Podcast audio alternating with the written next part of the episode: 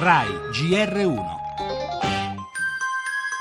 alla scuola di Ez eh, ci fu una spedizione punitiva con decine di agenti che fecero irruzione nella scuola cominciando subito a picchiare. Io fui pestato a colpi di manganello. Da un istante dopo la morte di Stefano, ma ci sono voluti sette anni per veder riconosciute quelle molteplici fratture alla colonna vertebrale di mio fratello. Se fosse esistito allora il reato di tortura, le cose nel nostro processo sarebbero andate in maniera completamente diversa. Come mamma di Federico ho chiesto l'impegno a costruire un eh, futuro, un futuro che non consenta a persone come mio figlio di venire uccise per mano della polizia.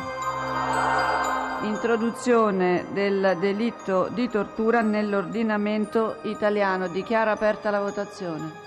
Favorevoli 198, contrari 35, la Camera approva.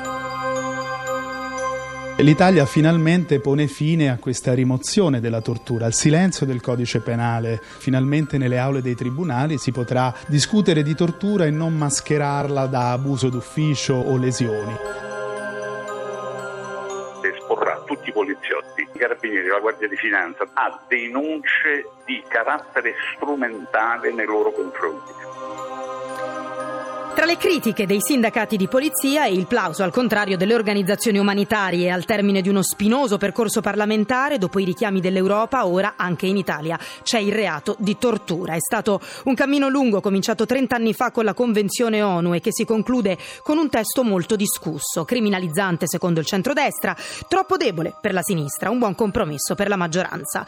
Nel mezzo ci sono state le condanne della Corte dei diritti umani sui pestaggi alla Diaz, al G8, la costanza con cui Ilaria Cucchio e la famiglia di Federico Aldrovrandi hanno lottato per veder riconosciuto il reato. La legge, che ora esiste, potrà dire se tortura c'è o c'è stata in casi come questi.